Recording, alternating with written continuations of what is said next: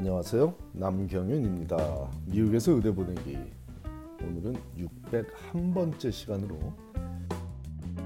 이제 모든 의대에서 합격자를 발표했으니 합격한 자녀를 위해 알고 있어야 할 사항이 뭐냐는 질문에 대해 얘기해 보기로 하겠습니다.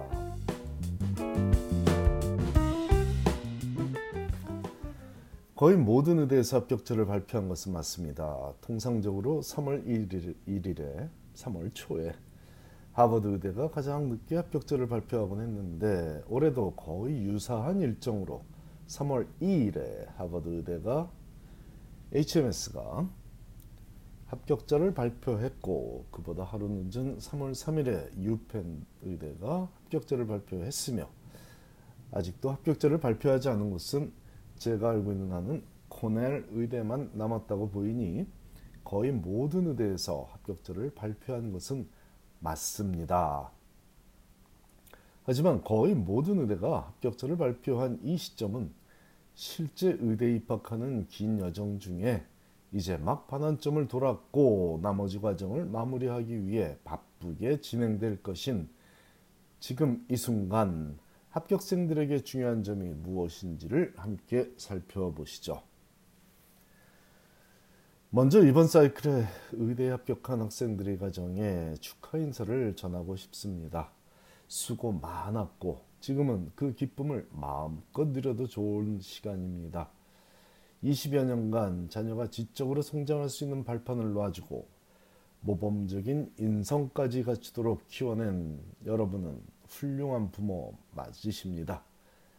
의대 합격한 자녀를 키웠으므로 훌륭한 부모란 얘기가 아니라 자녀가 원하는 목표를 이룰 수 있도록 물심양면으로 필요한 모든 도움을 직간접적으로 제공했으므로 오늘 이 기쁜 시간을 즐길 자격이 충분히 있다는 것이죠.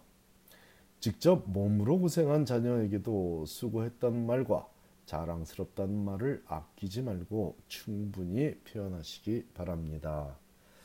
기쁜 소식을 듣고도 충분히 기뻐해 주지 않던 과거의 한국형 아버지는 요즘의 자녀들을 섭섭하게 해줄 수도 있으니 기쁘면 기쁘다고 자랑스러우면 자랑스럽다고 말을 해야겠습니다. 특히 아버님들이요. 표현을 하지 않으면 정확한 생각을 전달하지 못합니다. 그걸 꼭 말로 해야 아냐는 그런 생각은 위험한 발상일 수 있고 의사가 될 자녀를 둔 부모라면 더욱더 표현을 제대로 하며 자녀에게도 표현을 제대로 하는 삶을 살도록 계속 가르쳐야겠습니다.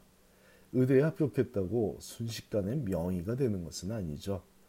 앞으로 의대에서 의학에 관한 기술, 지식과 기술을 습득하겠지만 아직도 부모의 좋은 영향을 받으며 더욱 멋진 모습으로 완성될 가능성을, 가능성을 품은 20대 청년이라는 사실을 잊지 말고 계속 가정교육을 시켜야 하겠습니다.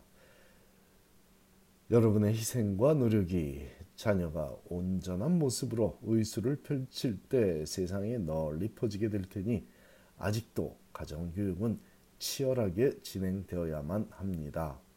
머리가 굵어지고 의대생이라는 자부심까지 생긴 자녀에게 시키는 가정교육이 쉽지 않을 수도 있지만 부모의 지혜를 나누어 주는 것보다 자녀에게 줄 수 있는 더 값진 것은 세상에 존재하지 않습니다. 지금까지 했던 것처럼 앞으로도 반복적으로 좋은 생각을 자녀에게 전해주는 노력을 멈추지 말라는 것이 제가 이제 의대 합격한 가정에 전하고 싶은 가장 중요한 참고 사항입니다. 의대 합격한 학생들이 의대에 실제로 입학하기 위한 행정 절차들도 몇 가지 남아 있습니다. 특히 financial aid를 신청하는 과정에서 부모의 소득과 자산에 관한 정보를 정확히 제공하는 것도 중요한 사항입니다. 다른 분야의 대학원생들은 부모의 재정이 대학원생 자녀의 대학원 진학 시에 financial aid 수령과 관계가 전혀 없으므로 대학원생이 된 자녀는 재정적으로 완전 독립체라고 봐도 좋지만 적어도 학비 문제에 있어서요.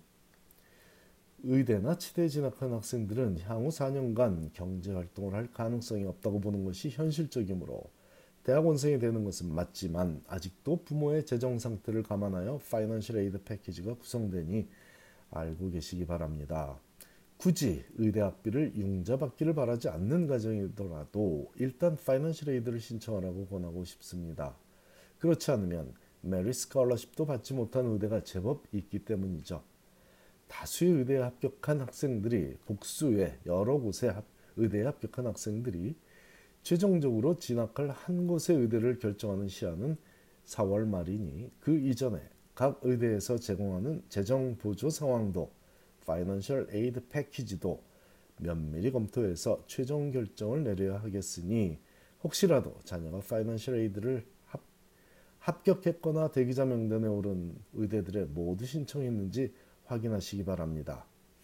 진학할 의대가 확실히 정해진 학생이더라도 비슷한 수준의 의대에서 더 강력한 재정 보조를 제공하겠다고 한다면 그 사실로 진학을 원하는 의대에게서 조금 더 강력한 재정 보조를 이끌어낼 수도 있습니다. 모든 경우에 가능하다는 건 아니고요. 비슷한 수준의 의대에서만 작용하는 미묘한 신경전이니 이 전략을 남용하지는 말기 바랍니다. 주리부대에서 장학금을 준다고 하버드 의대에다 대고 그 수준의 장학금을 달라고 하면 그냥 그 주리부대에 진학하라는 답을 듣고 허탈해질 수도 있습니다. 실제로 매년 유사한 일이 꼭 뭐 주리부대와 하버드 의대가 아니더라도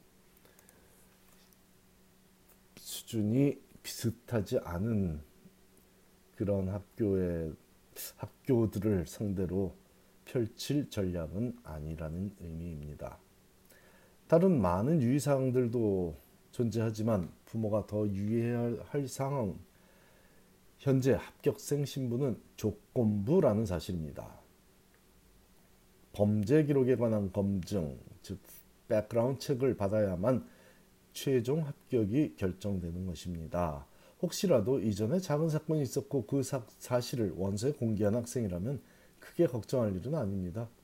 아니 전혀 걱정할 일이 아닙니다. 음주운전을 하다 걸려서 모든 처벌을 깔끔하게 받은 학생이라면 입학할 수 있습니다. 기숙사에서 대마초 관련 사건에 연루되었더라도 소정의 처벌을 받고 원서에 이 사실을 공개했던 학생이라면 불안해하지 않아도 될 것입니다.